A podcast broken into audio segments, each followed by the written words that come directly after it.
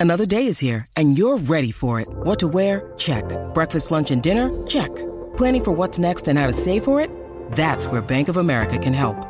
For your financial to-dos, Bank of America has experts ready to help get you closer to your goals. Get started at one of our local financial centers or 24-7 in our mobile banking app. Find a location near you at bankofamerica.com slash talk to us. What would you like the power to do? Mobile banking requires downloading the app and is only available for select devices. Message and data rates may apply. Bank of America and a member FDIC. Hey, sports fans. Coach Nick here, and I'm pleased to announce I'm back to doing my podcast again by releasing my live shows I do on the new Locker Room app. So if you have an iPhone or iPad, download Locker Room, follow me at B-Ball Breakdown, and you can call into the show and discuss anything NBA you like. My show is every Wednesday at 11 a.m. Pacific time and every Sunday at 9 a.m. Pacific. Hope to see you there, and in the meantime, enjoy the great conversation.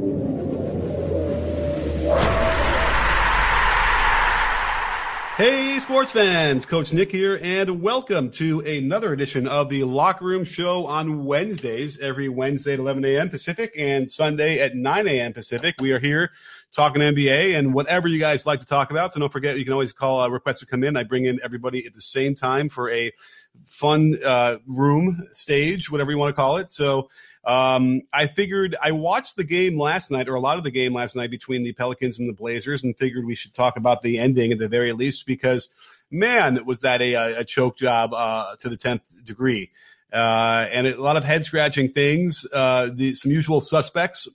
So it's no surprise. Uh, I don't think anyone would be surprised to hear that uh, when I talk about uh, a guy like Eric Bledsoe. Very frustrating as a coach to watch him. Um, and he was definitely a culprit down the stretch, even though he did make a couple of good plays uh, down the stretch a little bit. It didn't uh, outweigh what he did on the other end uh, that was so problematic. And I thought we can kind of go through it because I kind of took some notes for the last three minutes of the game and give you some of my uh, some of my takes. Uh, don't forget if you want to come in and, chop it up with me, I'll uh, do a request. So I'll bring you in and we'll bring everybody in together. But again, thank you all for being here. It's Coach Nick. It's the B-Ball Breakdown Wednesday Locker Room Show. So um, you know, a couple things that I want to talk about for the Bledsoe thing going down the stretch was the things that don't, don't always uh, pop up in the box score or might not be obvious to to you know a fan watching is like for instance with like 310 left Bledsoe drives as the shot clock starts to wind down on the left from the left wing to the basket and he gets cut off that's okay. He turns us back to the basket and now there's about 5 or 4 seconds left in the shot clock and he throws a terrible pass to Zion at his feet so Zion is left to have to kind of catch the ball, bend over, and then kind of face the basket, whatever. By that time, there's almost no time on the clock. He throws up a, a quick, hurried shot and it misses. It's little things like that. Had he gotten a better pass and he could have attacked on the catch like he's so good at, I think he would have gotten a much better makeable shot, and that changes a lot of things going forward. So that he's guarding Lillard. Um, this is the moment when Lillard does that spin move into a three point shot. Now, again, we have to give Lillard, Lillard all the credit in the world. I'm going to do a video on him maybe next on how good he is in the clutch because it's uncanny. It's it, at this point we need to kind of like do an, a, an MRI of his brain. I want to find out what's so different from Lillard than anybody else in the league, where he just seems to be able to consistently make uh, pressured plays and, and, the highest moments of uh, pressure in the game. It really is amazing how he can do that, and you can almost rely on it.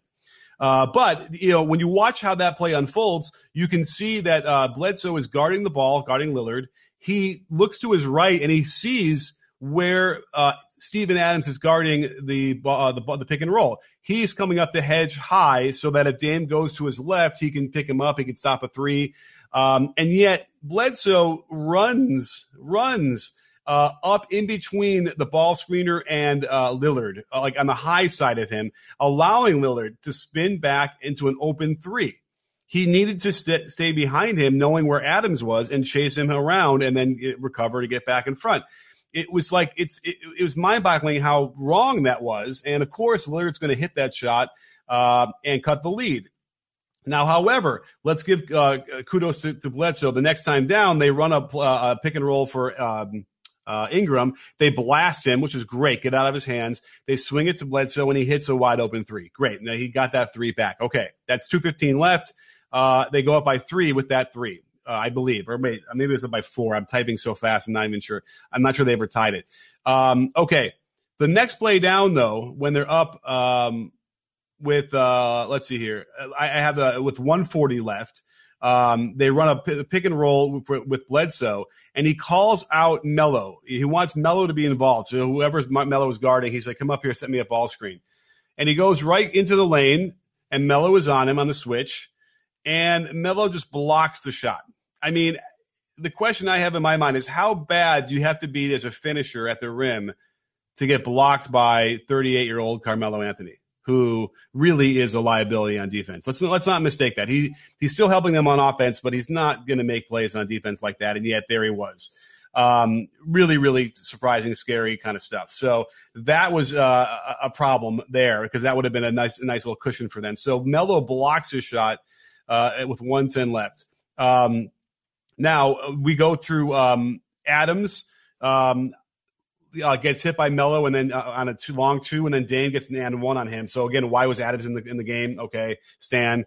Uh, I, I, like Adams' defense. The Melo shot he took uh, that that hit uh, from long two.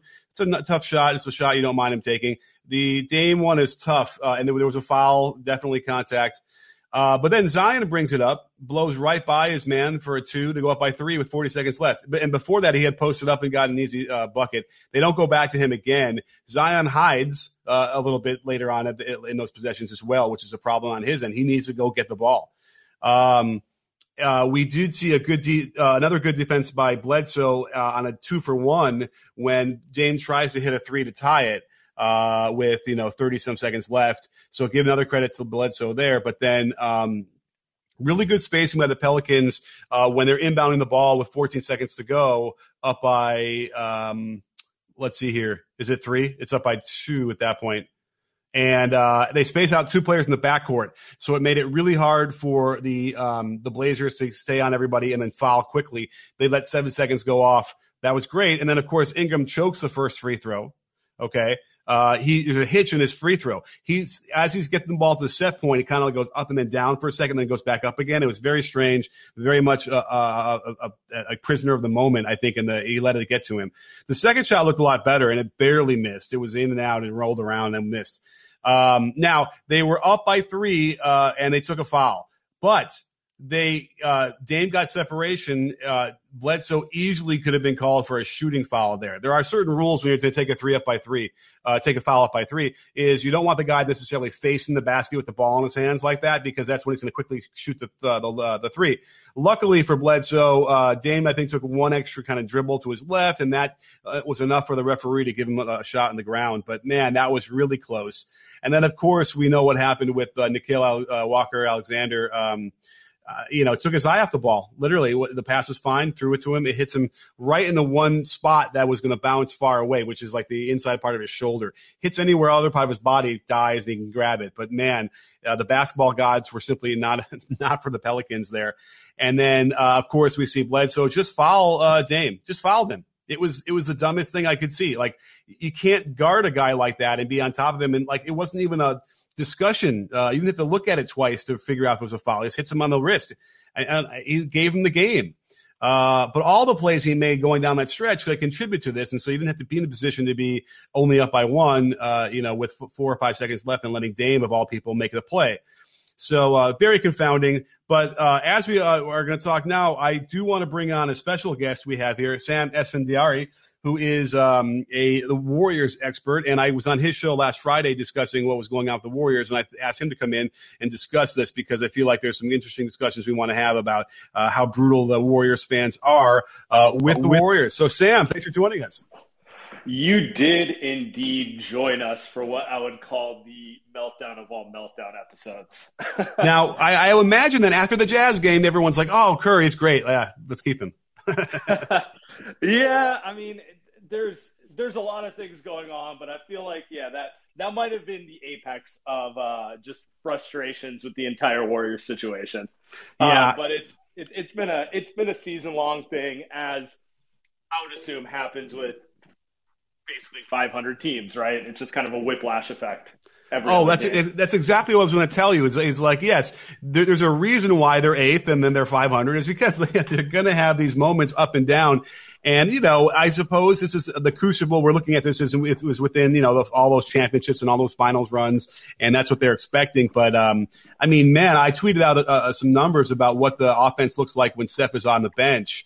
And I, what I meant to make of that was how indicative, you know, what it means as far as they don't have any real other playmakers besides him to help create for anybody. So it's really rough on everybody. It's personnel wise. Yeah, I mean, we have to start with the personnel. Like, you know, you, you can you can resurrect Red Auerbach and you bring Phil Jackson out of retirement all of a sudden. They're they're not turning this into a title roster.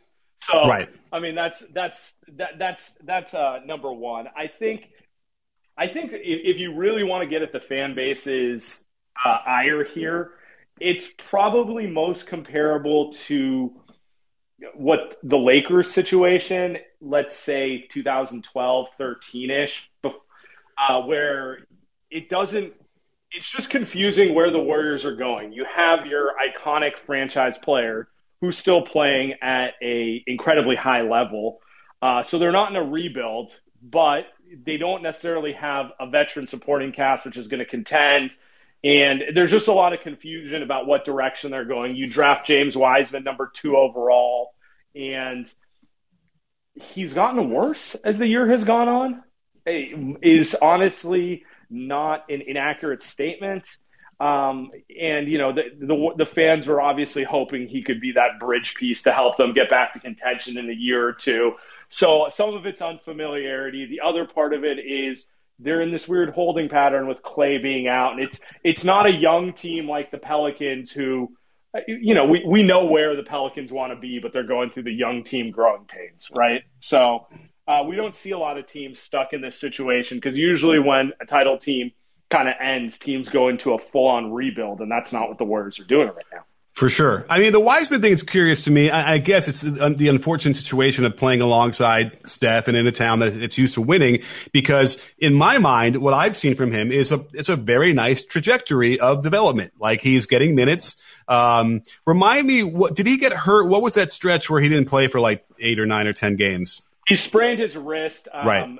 I can't remember if he was contesting a shot or going up for a dunk, but either way, he landed on his wrist. Okay, um, so yeah, so two weeks out, and then you know he comes back right before the All Star break and looked all sorts of out of sorts there. So. Yeah, I mean, well, I mean, if you look at the numbers at least alone, um, they're not they're good. Like you know that first game back, it was six for nine, he scored fourteen, it was five for eight, and seven for ten. So you know, I'll, I, I guess I'm, I'm seeing enough evidence to me on the good stuff uh, that it's good enough where I'm like, wow, this is going to be good and more consistent at some point.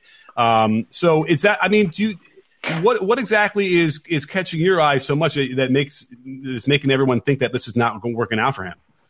Well, one, they started him at the beginning of the year and then they benched him, mm-hmm. um, which is uh, the direct opposite of what happened with LaMelo Ball. I really hate comparing him to LaMelo, but it's just he was the next pick. He looks amazing. That comp you, you can't you, you can you, can't like pretend that conversation's not going to be there. So um, on the one hand, you know, you see LaMelo and Charlotte start off the bench and slowly get better to the point where Charlotte really didn't have a choice. Like they have to start him. On the other hand, the Warriors start Wiseman and bench him. And at this point, he's just running with the second unit. They're not getting him any minute, minutes with Steph Curry or Draymond Green. But they also say his development in is the most fundamental piece to them, you know, kind of taking a step and getting back into the mix of contenders, which, you know, it, it's hard to argue that that's not true. They don't have cap space. They're not going to go out and sign Kevin Durant again or anything like that. They kind of need to develop internally.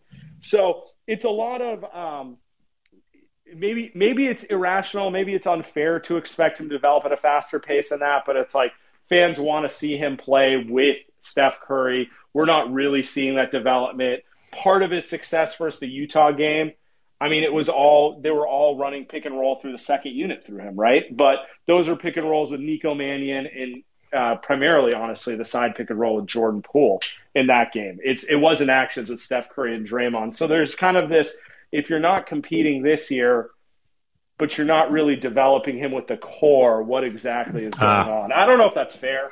Uh, I I I suspect Kerr just doesn't want him to have to go against Rudy Gobert, you know, Anthony Davis, well, Anthony Davis out, but like Joel Embiid, like all these starting centers while he's so young and still trying to build up his confidence. I imagine that's part of it, but that also leaves out the part where he's not playing with Steph Curry. That that's all all good points, and I would imagine that would probably you know uh, progress as we go along as well.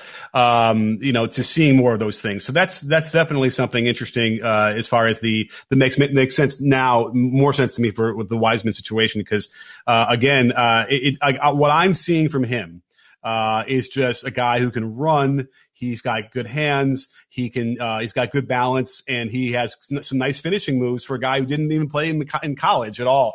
But I, I hear you because you're right. It's this weird situation where you want to think like, okay, they want to compete. They're, I, I wonder if they're surprised a little bit that they were like, you know, 508th. I, I wonder if that was a thing when Klay went down, when they figured, okay, we'll get another high draft pick. We will develop in. The expectations won't be so high. Um, but maybe that's not even plausible whenever you have a guy like Steph Curry on the team. You're always going to be expected to win and win a lot more than you will. Yeah, and I mean, it's a tough spot for a 19 year old, particularly a 19 year old who played three college games and then um, we all know the story. And then you deal with a pandemic. So, I mean, he literally hadn't played competitive action for over a year. It's a tough enough situation for any 19 year old rookie, but when you throw that on top of it, um, it's worse. It's harder. Mm-hmm. Um, uh, you probably want to also throw in the mix Steve Kerr and the coaching staff as a whole hasn't really been in a rebuild situation. Mm-hmm. Uh, when Steve Kerr took over the team, now granted they were they were a solid playoff team. Obviously, he took them to the next level, and none of that would have been possible without a lot of the schematic choices he made. But those were all players who are a little older. It's it's a different thing than this. And then the last point is like I don't I don't know that the fan base really knows what development looks like either. Um, you have to go back like a decade to remember you know, Steph was better as a rookie than Wiseman, but they didn't win any games, you know? Right. Like, so part of it's the, the culture shock of we got Steph Curry back and yeah, he's definitely carrying this team to 500 and that's Herculean, but like, he's not a one man, you know, deodorant to turn this back into the 2016 Warriors either. Right, and you know, and so, and certainly, there's you know the there's always the, the, the typical um, uh, criticism about his the rotations, and certainly like Brad Wanamaker was a guy who, right from the beginning, I thought was. Uh, you know, I, I kind of liked him with the Celtics, and he seems to be one of those guys who he's playing in Brad Stevens' system. that's working nicely, and he really has just been not good at all, and yet had gotten uh, too much run. I, I, would argue, I guess that that seems to be one of the big things uh, that at least now is is changing. Yeah, and the Wanamaker thing is funny because I thought that was a good signing as well. Uh, if for no other reason than like if you're going to want to find players who can kind of fit into the motion, uh, kind of hybrid motion triangle stuff that Kerr likes to run, like obviously looking at places like Boston or San Antonio where they traditionally run more like team oriented offenses makes sense for free agent signings, right? And he was really good for Boston off the bench last year, and he's been just absolutely abysmal this year. There's no yeah. way around it. I mean, um, through the All Star break, I think he's 35% from the field and 21% from three. Like that just doesn't cut it. So you know he can he can make all the smart decisions and play good defense all he wants, but at a certain point, uh, you have to be able to hit a shot. And um, I, I, guess to, to tie to your to your, your broader point, it's um, Actually, I forgot where I was going with it. Why don't, why don't you take this, Coach Nick? no worries. Um, I mean, I think that the other, the, the, the, big thing I made a point of on your show on Friday was that, you know, the, there's a lot of criticism about the, the front office and about the coaching and, and they, as if they, as if they could have planned for, you know, Klay Thompson going down a day before the season starts or whatever, whenever that was. And, you know, it happened an in a way where. Before the, an hour before the draft. We all got the uh, notification at 4 p.m. when the draft was starting at 5. So. Okay. Uh, right, which you know throws everything into. I mean, it's it, at that point, it's like, what are you going to do? And then, uh, it, correct me if I'm wrong. Like uh, the there weren't a lot of moves at that point to shore that up. All of a sudden, once that happened, I think right by that point, a lot of them had been done. No, and I do think once they once the Klay injury happened, they um, they made a conscious decision to maybe pursue a few less vets. Um, I going into the draft, uh, short of you know the you know the uh, the great trade offer popping up out of the blue. I think their plan was to try to bring in players like Marc Gasol or uh, uh, Nicolas Batum or like you know these kind of older veteran guys um, to help stabilize around the core with Steph and Klay, and then also have a couple development projects, maybe in your eighth eighth through tenth man in the rotation. Mm-hmm. Um, with Klay going down, a no veteran who's in the quote unquote ring chasing portion of their career was going to consider going to the Warriors. B you know, even if you add those guys to a team without Klay Thompson, what are you really doing? You probably win two, three more games. You're still right. not actually doing anything. So they decided to pivot off of, of that to, well, let's let's just try to get as many young upside guys, and let's see if a couple of them can stick for us as pe- pieces for the following year. So right, and, and so at the point I think I was going to make on that one, and by the way, I'm slurping for gems. So anybody wants to give us gems, you know, I'm I'm so far behind the leaderboard, whatever this mythical leaderboard I've made up. But you know, if you want to throw some gems, make sure you do that. Uh, nonetheless, uh, so here's the point you give me a gem for. Uh, the uh, Klay Thompson, I think bumps everybody else into different roles. And so suddenly, if you do, thank you, Travis, think if you do that um, uh, with this team, suddenly, like I think that Kelly Oubre is the fifth best player on the team is a lot better, right? You get a lot more out of him that way than he is if he's the third best player. Uh, you know, and it's, if you have Clay, uh, sorry, yeah, Klay, Steph, and Draymond, uh, then all of a sudden, like Wiseman is probably better. Uh, and then all of a sudden that changes the complexion of the team. And suddenly they're not eighth anymore. They're fifth or they're fourth and maybe they get hot and then they play, you know, a little bit better, you know, so, but Oubre would have been the guy in my mind who, and in, in Wiggins too, those two guys are just one rung up from where they should be on the hierarchy of this team. And Klay would, you know, would fix that instantly. So, um, that said, even if picturing Klay on this team doing what he does and what, what, uh, Steph does, I'm curious what you think. Where would I'm, they be? I mean, we're, we're, we're talking about if he never tore his Achilles, right? We're not talking about next year because next year is a whole different mess because I don't even know what you can realistically expect from Klay Thompson off of two uh, yeah. two terrible injuries. Like he's going to be able to shoot the ball, but you know, 40 minutes a game of guarding the best team's opposing wing are out the window. Um, That's true. So, uh, but yeah, okay. So if Klay never tore it, so they're get, they're getting him you know, uh, 15, 16 months off of a ACL surgery, so pretty much back. Um, I think they would be uh, probably around what the Clippers are. They'd be they'd be maybe in that second tier of contender, maybe below the Clippers. I think depending on what they did around the margins, it would have been a determinant. But they would have been one of those teams where you're like, okay, the Lakers and Nets are clearly better than them and the favorites, but they're within striking distance, particularly if they make a few tweaks on the margins or they get some breaks. Okay. So I I think that's because I mean this is a 500 team without Klay Thompson. At, everything you're saying uh, is correct. Wiggins makes a lot more sense. Oubre makes a lot more sense as like third, fourth wheel, third, fourth options, as opposed to asking them to be the second guy to score. Um, also, Klay would have, uh, you know, he would have helped the spacing. The big thing we've uh, the big thing the Klay injury has really exposed is some of the gaps in roster building on this team. I mean, we know they don't have a lot of shooting. They've just gotten away with it because they have the two best shooters, mm-hmm. but they're not a team that plays four four out lineups the way other teams in the league do.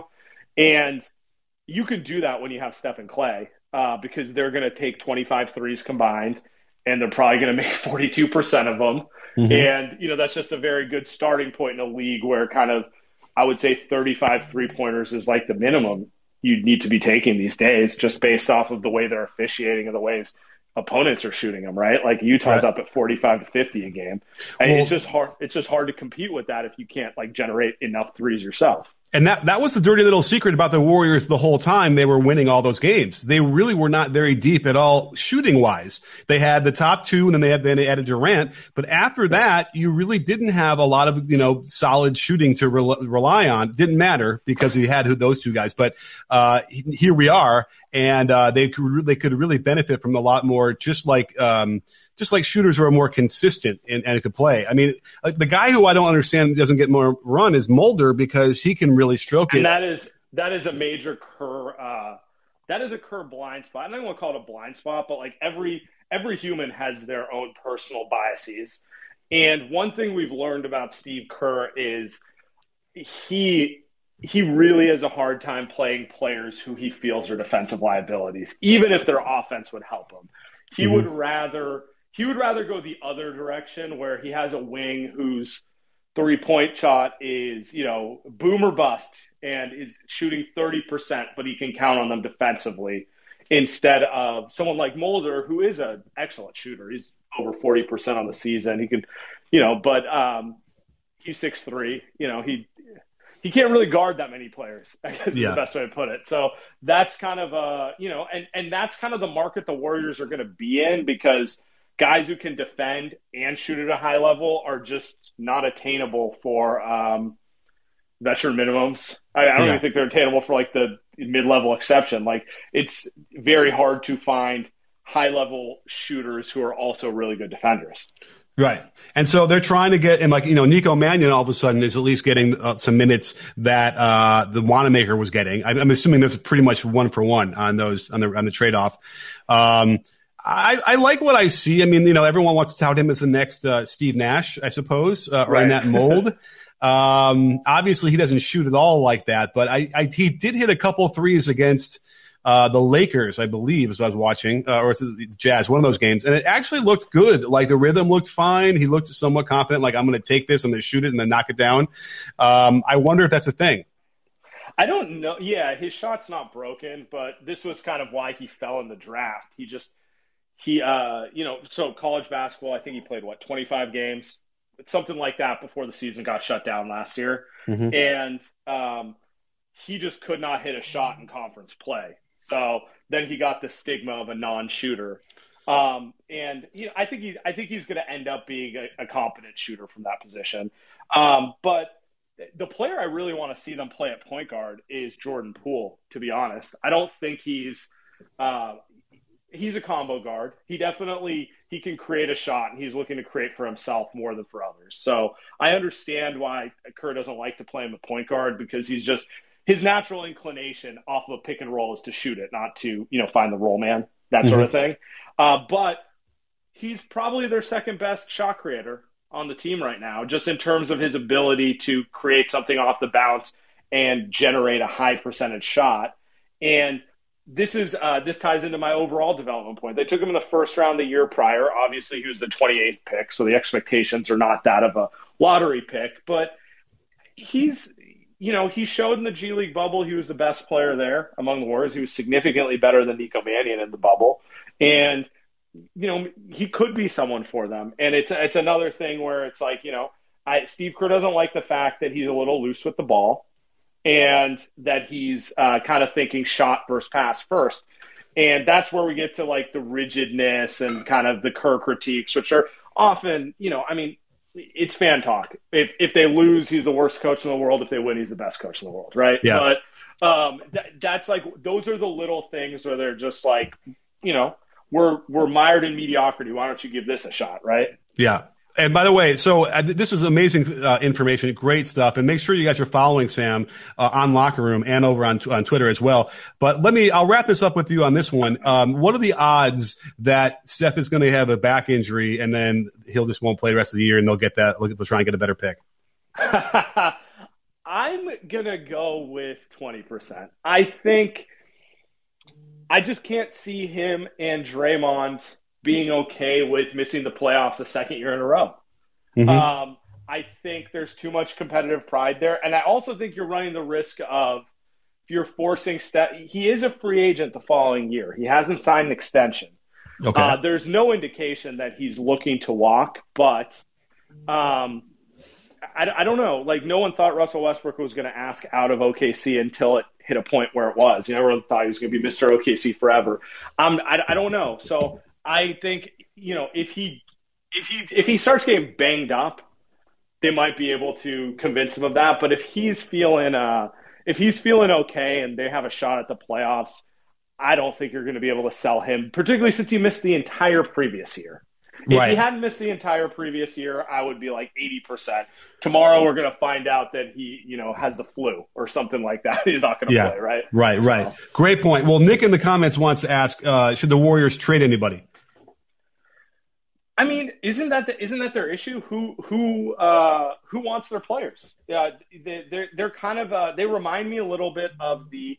You remember when the Boston Celtics had all those Nets picks mm-hmm. and Jaylen Brown and Jayson Tatum, and we're you know we're kind of penciling them in to win like three titles because they just had this amazing situation, you know, mm-hmm. and um, they were never able to make that big trade uh, because everyone was always asking for both Tatum and Brown. And they were rightfully like, we don't want to give you both of them. That's a lot. I feel like the Warriors are now in that same situation where they have three, they really only have three players who, uh, three assets which have value. One is Steph Curry, who they don't want to trade he's a franchise. The, the second two are James Wiseman and the Wolves pick. The Wolves pick hasn't conveyed yet, but uh, as of right now, 60% chance they end up with the fourth or fifth pick in the draft this year uh, that could be a very valuable piece, and just in the same way that James Wiseman was. And I think they're running into this situation. Anytime they want to make a trade, everyone's asking for both Wiseman and the Wolves pick and future picks, and just kind of they're they're really in this situation where I don't know if they're willing to quote unquote trade all of that for a player. So I think they're kind of they're they're a little stuck right now, to be honest. I hear you. I hear. It. Which and also though that it, it, it's a deep draft, so it, it, might make sense for them to just hold on to everything and then get get a good player, add that to whatever Klay will be next year, and and give it a run. Uh, I, I, just hope that they draft someone who's like six eight six nine who can shoot threes. Uh, yeah, that's what they're missing.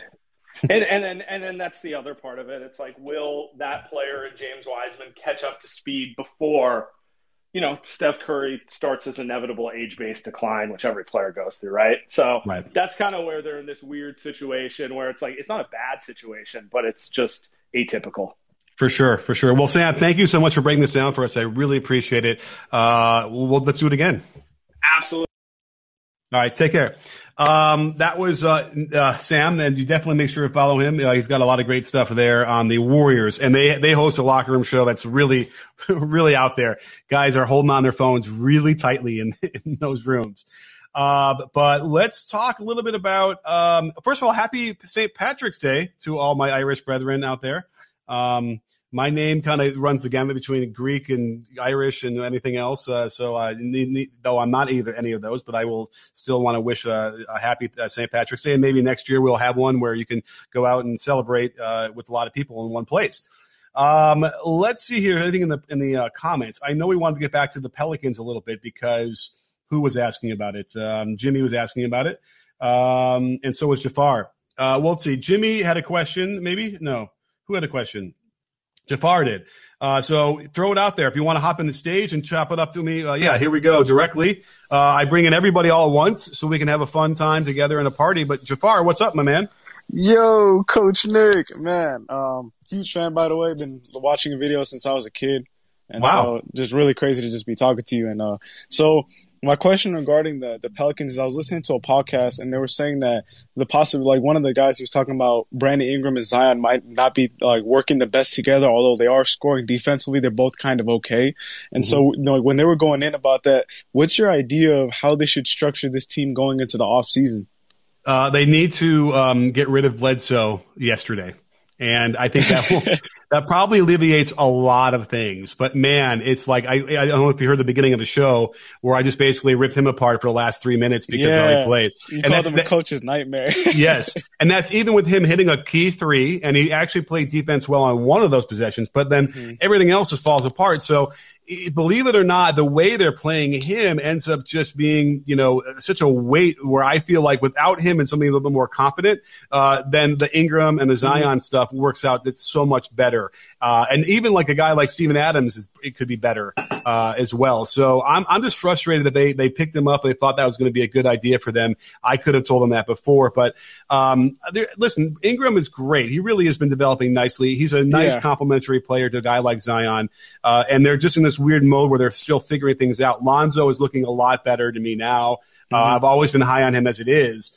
So they're on their way, but they, they just there is some serious roster overhaul they still need to deal with. I mean, Redick is going to go away. Um, I like Hart. I've always liked Hart, but again, I don't know if he's a 28 minute per game player. He probably is a little bit less than that as a uh, mm-hmm. the second guard off the bench. So they, there's a lot of room uh, to, to improve here. If you look at the roster, you realize why it's not quite you know ready to be uh, you know a winning team in the West.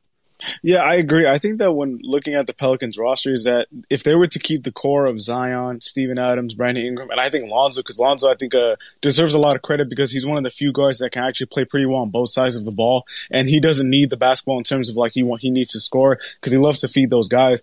I think the biggest problem though is that they have so much youth on that team with Alexander Walker, Jaxson Hayes, that there's no proven veteran talent really um, that they need. You know, because like uh, for me, I'm a Chicago Bulls fan, and the biggest problem with the Bulls that they didn't have culture and then the veteran talent wasn't there. But then when they got Otto Porter and then they got Thaddeus Young, there was a shift also. So I think that's the biggest problem for me that I also see on the, the Pelicans. Uh, I agree. Now, the other thing I was really frustrating was maybe two weeks ago, I was looking at some advanced numbers for the Pelicans, mm-hmm. and it, it, just just from a conceptual standpoint, uh, the idea of having a team with Lonzo Ball and uh, Zion Williamson, you would think that with those two guys as your main guys, you'd want a really high pace. Yeah. And yet a, a while ago, they were like in the 20s in pace. Now, when you look it's at like Steven overall Adams, for the right? season, and, and you know, Steven Adams will make it like slow, but uh, now overall they're 18th, so they moved up. And if you look at the last 10 games, and by the way, Stan might be listening, I don't know because you know Stan and I we go way back. Uh, now they're 11th in the last like 10 games, so there is something happening here where they've increased the pace. And, you know, they're only four and six in those last uh, 10 games, but that to me, just conceptually, makes a lot more sense. So they need to get Lonzo uh, in open court with that ball, throwing those beautiful dimes that he does. Mm-hmm. I yeah. wish, I wish the Pelicans could be bad enough to get Evan Mobley because as a center, you could hopefully ship Steven Adams out of there, but as a center, Evan Mobley is also the perfect person to play next to Zion because he's athletic enough. He can switch. He can guard just about anybody. He's a great paint protector. Um, so he just makes a ton of sense there, man. He makes so much sense, but I don't know if they could be bad enough to get him. Um, yeah. but he makes a ton. James Wiseman also makes total sense on the Pelicans. What do you? oh, oh, you know, he sucks though. okay. Man. David Robinson makes a lot of sense in the Pelicans. I mean, I don't know how we're going to get him over there. Um, uh, yeah, I mean, I hear you. I mean, listen, I, I wonder if we if we if we've seen the best of Adams, and that's going to be it. He's just sort of uh, you know not not immobile enough. Uh, even though I, I like, there are moments when I really like how he fits in with this team. But uh, yeah, sure, certainly a younger, much more mobile person. Which, by the way, they have in Jaxson Hayes. Now he's the guy who I've been hoping for and liked out of college to slowly develop, and he's getting some minutes, so he's he's kind of getting his feet wet a little bit more um, at 20. But he's not the guy who's going to be ready to lead a team that's fourth in the conference in the West. Wow, Jaxson Hayes quieted everybody. Who knew? No, uh, uh, for me, I really like Jaxson Hayes. I think just the biggest thing uh, that you were saying and, um, is that they just need that veteran presence. You know that to, to be able to like strong arm that locker room in a good way because youth is a good thing, but when you don't have that veteran presence of guys who have been in those positions, because they've been losing a lot of leads, and then um, when you have those guys that have been there that are able to coach up um, you know these uh these young fellas. I think it'll be great. Actually, uh, the reason I kind of paused is because uh, an, a trade just happened. Uh, Trevor Ariza is getting sent to the Heat for Myers Leonard right now. Yeah, I mean they, they were going to get rid of Myers Leonard, Uh, you know, yeah, for obvious reasons. Mm-hmm. And uh, you know, it, it's it's a it's a lesson to be learned. By the way, uh, not to not to use language like that when you're playing uh, ever. But um, by the way, I'll, let me just throw this out there. Um, it was interesting to see how that became a racist uh, argument against Myers Leonard.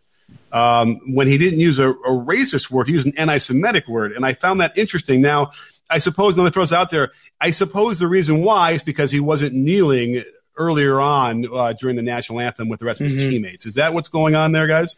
Uh, my brother, um, he actually he's he was actually um telling me because uh he he was he just was on right now. Uh, he was Hassan. He just kind of I think left for a second, but he actually said that when it came out that one reason maybe a lot of things are going towards him is because he wasn't kneeling because I think his brother is a Marine, and so that kind of added on to the anti-Semitic words that he was actually saying. So when you pile those two on, it was just two negatives, and um I think it just made it completely worse for him.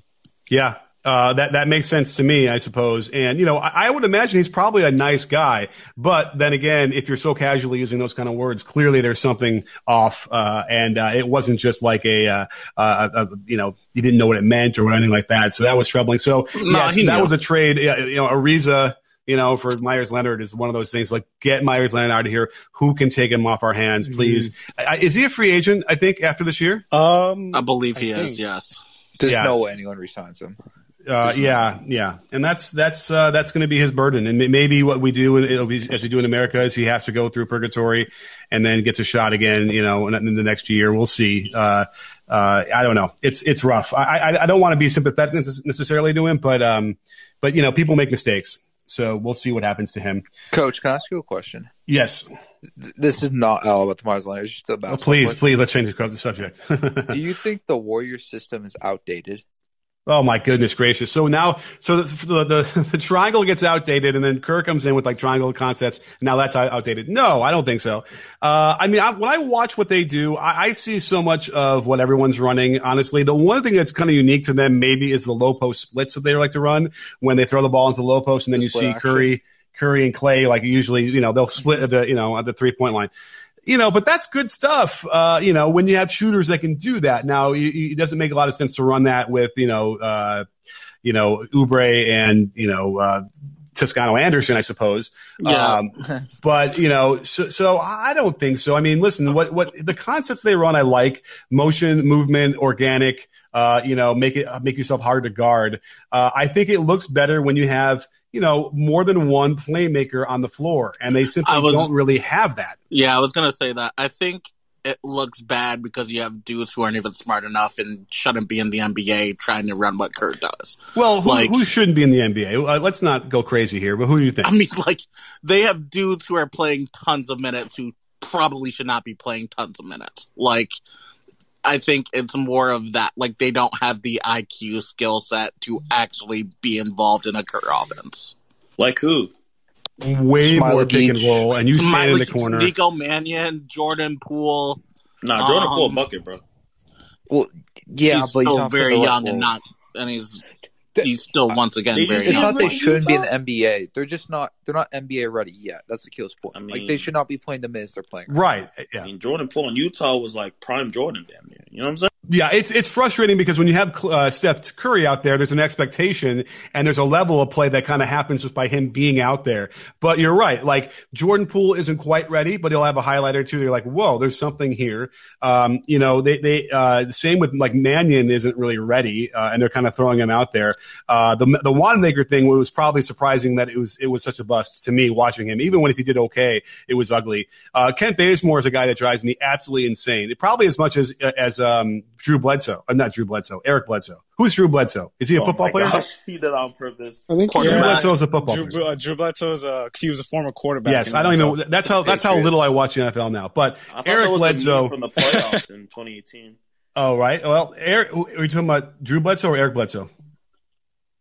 Um, no, I like um Terry Rozier called Eric Bledsoe Drew Bledsoe. Oh yeah, that's right. Exactly. All right. That that was hilarious, by the way. I, I love that. I love those things. But so so Bledsoe is so frustrating to watch. I went through it already and explained why he contributed to that loss last night, even though he wasn't the guy dropping the ball out of bounds like Alexander did. But uh, but but Kent Bazemore is easily the guy right there with him who makes the his decision making is so outrageous he makes the the craziest plays that are bad plays that you wouldn't imagine. And, and then he'll sprinkle in a nice made three or a drive, whatever. But he's a guy that needs to, he's playing 16 and a half minutes a game. He really shouldn't be playing any at all. Like, I think that would actually help them just by its subtraction. Damn. Pretty hard. I mean, when the Warriors were at their peak, it was a lot of very, very high IQ guys. Like Iguodala is a high IQ guy, Draymond's mm-hmm. a high IQ guy, Bogut's a KD, high Klay. They had all these. Uh, exactly. Shaun Livingston, yes. Shaun, yeah. All these high IQ guys, and now they're trying to run that same system with Kelly Oubre and Kent Bazemore. Yeah. Like these guys are not the brightest of players. No offense to them. I hear you. And listen, I love Kelly Oubre. I love the energy and what he does on defense. But you're right. I can't deny that he doesn't. He doesn't. He's not like a. He, doesn't understand the flow of the game very well, right? He doesn't read uh, and react as well as others. It's just a thing where I wonder if you could teach that. I wonder if that can come. Uh, he can get better at that. I would like to believe he could get better at that, and especially if the guy like Klay was in the lineup alongside him then then he would. You know, there'd be a little bit less pressure on him, and he could kind of you know get adjusted that way. But but there probably will always be a ceiling, no matter. Even though Kelly Oubre is long, and you know there is a world where he could shoot competently, like, like 36, 37 percent from three, and be a you know a three and D guy, very valuable. Uh, and he might still be very valuable. Somebody will, might end up signing him, you know, for 15, 20 going into next year. And then, coach, let me ask you this: Is Draymond being a non-threat offensively going to be a problem come playoff time this year and when Klay Yeah, I mean, we're going to see what happened uh, the last time, where they're going to you know really sag off of him. And what's he shooting from three this year? Um, twenty five percent, which might even be kind of good for him. Um, he's going to have to. Uh, yeah, I mean, listen, how do they mitigate that? They like a lot more handoffs, and they'll, they'll have him set screens low. Yeah, it's do what Kerr does. Make him a screener. Make non-shooter screeners. Yeah, exactly. It's if that center's sagging all the way near the paint, it's it's Draymond running a DHO with Steph or whoever that yeah. is. Wait, Nick, and that center's basically but not Oh, yeah, it's not ideal, and not ideal, but like you can make it work. But man, it'd be nice if he could be a little bit more competent from the outside. I'm not even sure Draymond's that great at finishing at the rim either. Honestly, right? He's shooting below forty percent. He's not. So, so it's an interesting thing that where if he's not doing the short rolls and getting dimes that way, then he is. It's a it's a challenge for them to to make him worth worth it. But then again, he is so good defensively that it's like you know it, he balances it out and then some. But it's interesting with him because I know he's never been a great shooter at all, but in 2016, I remember he was somewhat respectable. Like, I yeah, think in game seven, somewhat, was he really? Seven, he, was he was almost 40% from three for the regular 39. season in 2016. I don't remember this. Uh, it's 15 16, 38.8% from three uh, on three attempts. Yeah. Yeah. Game seven. Yeah, one like good attempts. Yeah. Wow. What, five attempts? Like I remember in Game Seven, he was mm-hmm. awesome. Like he was hitting like I think four Six or five. So I wonder what well, happened. Like, is it confidence? Well, I'll tell you this: from having watched him so long, the key for me, and when he has gone on those runs and he shot well, is when he doesn't bend his knees so much he bends so low it throws off the rhythm and the calibration of the of the strength of the shot uh, so much. It's like a multi-segmented shot that way. And when he's been better at three, it's when the knee bend is a lot less, and then suddenly the rhythm of the shot when the arms are coming up into the to the set point and out is better timed. If that makes sense, if you can picture that, the whole backpack thing they talk about, right? It's like when he doesn't yeah. wear the backpack, that that's it, and it, it would be such a simple um, adjustment.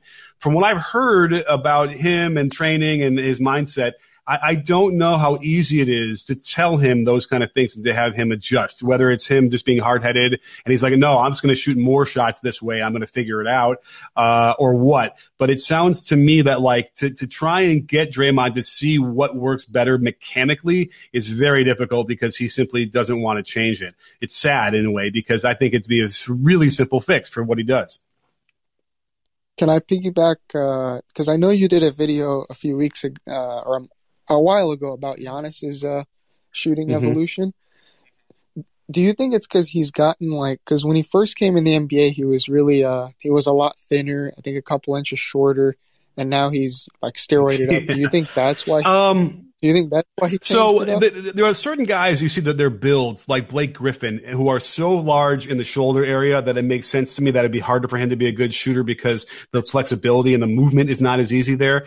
And, and as a result, as we train players now, we, we do not want to see them get so huge like the Dwight Howard, you know, skip leg day and just have these huge torsos.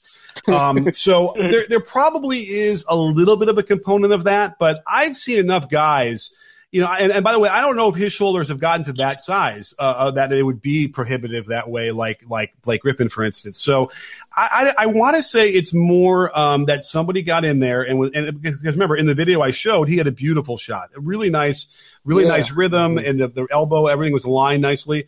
Um, and from what I've seen, as far as the mechanics have moved, and the ball has gotten farther out from his body, and then the elbows are flaring out a lot, and he doesn't have a nice alignment. I, I don't know. I think that that's that's somebody trying to like tweak and adjust and and and think that they're doing a, a service to him.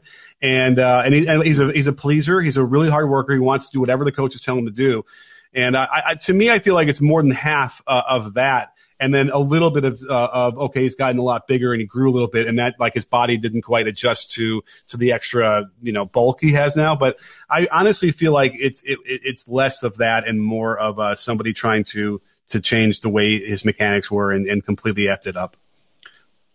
Uh, coach, yeah, uh, speaking of jump, what happened to Jimmy Butler's jump shot? Like his three ball. He was like average. Now he's like um my my you know I haven't ever done a really deep dive, but he shoots the ball uh, the set point above his head. I believe a traditional like right uh like Kobe and those guys. I think I gotta look. And so my take on it generally for those guys who are like the two motion shots when the ball gets a set over their head, it's really hard to be consistent. So if he had moments where he was he was you know average, then that you know and then not that makes sense to me. But I don't remember him ever being I'm looking at it right now. Let's see across the board, three point percentage. He was average at best. you average. know, but by the way, average really should be like, like 37.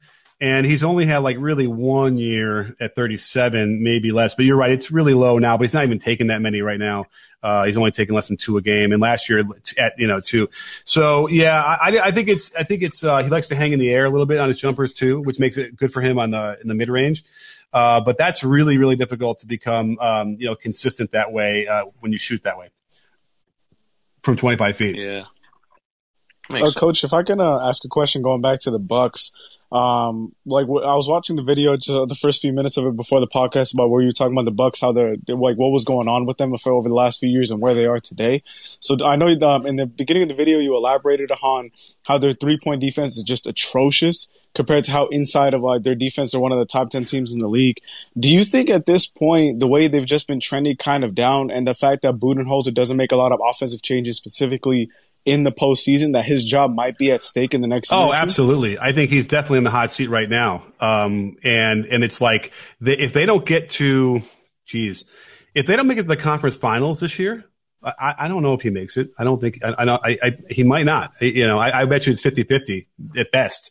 Now, mm-hmm. by the way, speaking of which, uh, do you all notice that there's an opening in the college ranks that just opened up uh, of, a, of a coaching job? Anyone, any happen to notice that recently? No, Indiana. Indiana. Oh yeah, and uh, you might you might end up seeing someone like a Brad Stevens leaving to Indiana before they get him out of there. Um, so keep your eye on that one. I don't know. I don't think it's interesting. Right? Uh, I haven't heard. I don't think Brad Stevens is leaving for college, man. Uh, I'm interested in Juwan. Well, here's the problem: if the Celtics don't make it beyond whatever, um, then mm-hmm. then he might not make it anyway uh, in, in, Boston. And so that's, but the, the only question is the timing. Obviously, Indiana is going to want to fill that position sooner than later.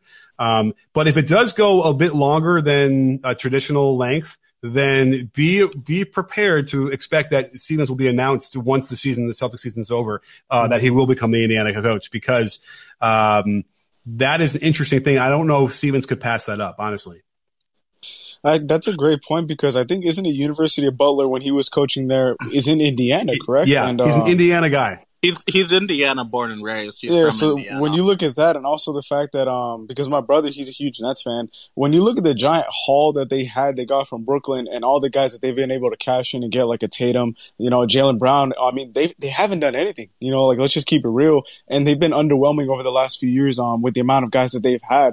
I don't. I for me, I think that not only would he be on the hot seat, but also I think Danny Ainge at a specific point because they've never gotten better, and they have these stars, but they don't have any depth yeah, at all. And the whole thing's on the table for sure. And by the way, I love Brad Stevens. He's a great coach, but yeah. at some point yeah. you gotta, you know, actually come through. Now he's made it to the conference finals once. I believe once he did it against years. Cleveland, and they got swept. Maybe as I remember, but and that wasn't even like the. A, he's made three. He made three out of the last four years. Oh my yeah, god! Oh, he made the the one year with uh, yeah Isaiah Thomas when he messed up his hip. Okay, right. Too, yeah, yeah, they've made it. so they've done times. it. They just keep losing to. they just keep losing to LeBron. Like, I, I yeah, okay. So this is his chance. But then again, what happens now is that they're going to lose to KD and, and uh, Kyrie and those guys. So uh, at some point, though, I, I guess my my bar had been okay, uh, not the conference finals as much as the finals. Like at some point, you got to at least make the finals and uh, and they haven't been able to do that, uh, you know, or get, get that close at all. So that's the thing. Uh, at some point, it's going to catch up to him uh, if he can't break through. Doesn't necessarily mean he's not a good coach. He's a really good coach. I pattern a lot of the way I behave yeah. on the sideline off of him versus like Juwan Howard, by the way, which I did. You all see the Juwan, Juwan Howard's craziness, stupid stupidity? No. Uh, Juwan Howard was no? arguing uh, at the end of the game against Oh, the Rutgers uh, game? Was it, was it I don't know if it was Rutgers, whatever it was. And he's, he's, arguing with the refs, but the, the opposing coach, I guess, thought he was arguing with him. So he yelled at him. And then, like, he had to be held back by multiple players from, like, going at the other coach. It was, it was just dumb on every respect. Um, the other coach was really stupid, too, because he started throwing up his arms and screaming and yelling. I mean, it's just dumb. And it, you know, it doesn't happen when you have a guy like Brad Stevens and the way he handles himself on the sideline. And I will say, I come from Chicago. And Juwan Howard wanted to like chalk it up to being a Chicago guy, which is why he did that, which is a, a little bit of a, you know, I don't know, man. I, I, I don't know why that has to be a Chicago thing, uh, that allows him to lunge at a, a regular, another coach. Uh, not a huge deal either way, but just caught my eye. I was like, this is just, it's just dumb. It's just fake toxic masculinity of, you know, whatever in the moment. Uh, and it, when you don't have control, then that's, that affects your coaching as well. Uh, you know, which by the way, looked a little bit what happened with Stan Van Gundy, and that's one of his uh, one of his criticisms has been that he kind of doesn't always have the most calm demeanor on the on the sideline, and it kind of permeates into the players. Uh, and we did see that a little bit uh, at, the, at the at the last possession when they were preparing to play defense against uh, uh Damian Lillard, who ended up getting fouled and win the game. He was like kind of up and yelling and looked really angry. It was weird because at that moment they were up by one. There was not a lot of time left. Just play some defense. This is it. You know, we got it. But instead, it, yeah. Do you think that? Oh, I'm sorry. No, no, go, go ahead. I'm done. I was saying, do you think that because I think he had like 38 or 40 going into the fourth. Do you think that they should have just started? Like I know the Lakers love to trap him. Do you think they should have done more of that instead of with Steven Adams, but maybe like force someone else to beat you? Yes, you have to get they it out of his hands, and like you absolutely have to get out of his hands. Um, and you know what? They, I mean, Melo hit that one shot on an ISO, uh, but that was that was the kind of shot you're like, fine, please take that every time uh, with your foot in the three point line. So uh, yeah, you know what? I need to go back and look at that again uh, in that context of like, wait, did they have opportunities to double him more and get it out of his hands? Uh, I feel like they did do it a little bit, but um, yes, you can't let him score 10 points in, I think he scored 10 points in three minutes, something like that. Yeah, they, they struggled the last yeah. few minutes. Steven Adams might be the worst worst pick and roll defender in the league. I hate to, yeah, yeah maybe. No, I mean, he's, I don't know, bro. maybe. I, we could find worse, but I hear you. And he didn't look great last night. Yeah. Uh, but then again, if Nickeil Alexander Walker just catches the freaking ball, then we're not having this conversation at all. Why you know what I mean? Or Brandon, or if Brandon Ingram hits yeah, or one of them even, right, or whatever it is. Yeah. Wait, Coach yeah. Nick, why was uh, Nickeil in the game? Yeah, I don't know. That's a good, great, another great question. Um, who was in the game at that point? Do we know what that lineup was? Wait, I think do I have it in my phone? It was Lonzo, Bledsoe, Bledsoe Walker, and I think Steven Adams and I think uh, I'm missing someone. It Zion. was uh, Nickeil, Zion, Lonzo, Ingram, and um, and then you just said I forgot Bledsoe. So who else would have been in at that point? Um, who do you even want to shoot those free throws once you hit the foul? Ingram. I'd rather have Josh Harden. Well, Ingram just Josh missed two of the possession. Yeah, and by the way, that's your answer. Is Josh Hart absolutely should have been in besides uh, over Alexander without question. That's a that's a mistake. Yeah, I don't. I'm that a big Josh Hart guy. I think he's yeah. a yeah. Player. And it's like what the Nuggets did in the playoffs with. I, um, uh, I haven't. Have people given in, up on Josh Hart yet? Because I you haven't I what? Haven't. Akil, what'd you say? What giving up on Josh Hart? Have people given up on Josh on? Have people oh, yeah. given up on Josh Hart yet? No, yeah, I mean. I mean no. Just doing his role, like Josh Hart and Josh Okogie are built from this exact same cloth. Okay, uh, just a yeah. player. Josh Hart can shoot though. Can he? Uh, a little bit. A little bit, uh, but he's certainly not going to drop the ball out of bounds on a play, uh, on an out of bounds play. Uh, yeah. That was weird. I, I, would like to kind of go through that and figure out if we can see any evidence, like you know, on the sidelines, why he would have put uh, Alexander Walker in there. If anything, maybe he's like, well, I'll get him some, you know, some good, valuable minutes and experience. What could go wrong, you know? and you see Stan laugh, right, or he smiled after he drops the ball out of bounds, like like you know, it, it, probably even then he knew we're going to lose this game now. It's like you know, what, what else can you do? Miss the free throws, drop a ball out of bounds, and again, like I said, if it hits him anywhere in the body besides that bony part of like his shoulder, then it doesn't go flying like it did, you know, and uh, and then he can catch the ball, or it'll drop at his feet and he'll get it. Uh, crazy stuff, crazy, crazy, crazy. Yeah, young teams don't know how to win games or close. I think games. they've I think they've blown 10 games, I think, where they're leading by double digits. Do you think that um, the management will be patient with Stan Van Gundy, or that could maybe play into him getting axed? He, I, I can't see in any, uh, you know, unless the players had a mutiny, uh, they're not going to get rid of them after one year. I don't, I don't think. Um, but okay. you're right. I mean, listen, they, not only that, but like in this game, there was a what a 16-0 run. They were blowing them out in the fourth quarter in the last, like with five minutes to go, whatever that was. So that was, yeah. that's bad. And you're right. If, if you know a young team, all this, this, yada, yada. But the coaching is supposed to help that, right? He's supposed to be there to support that and, and help them get through those moments, and then also to show uh, improvement across the season on those things.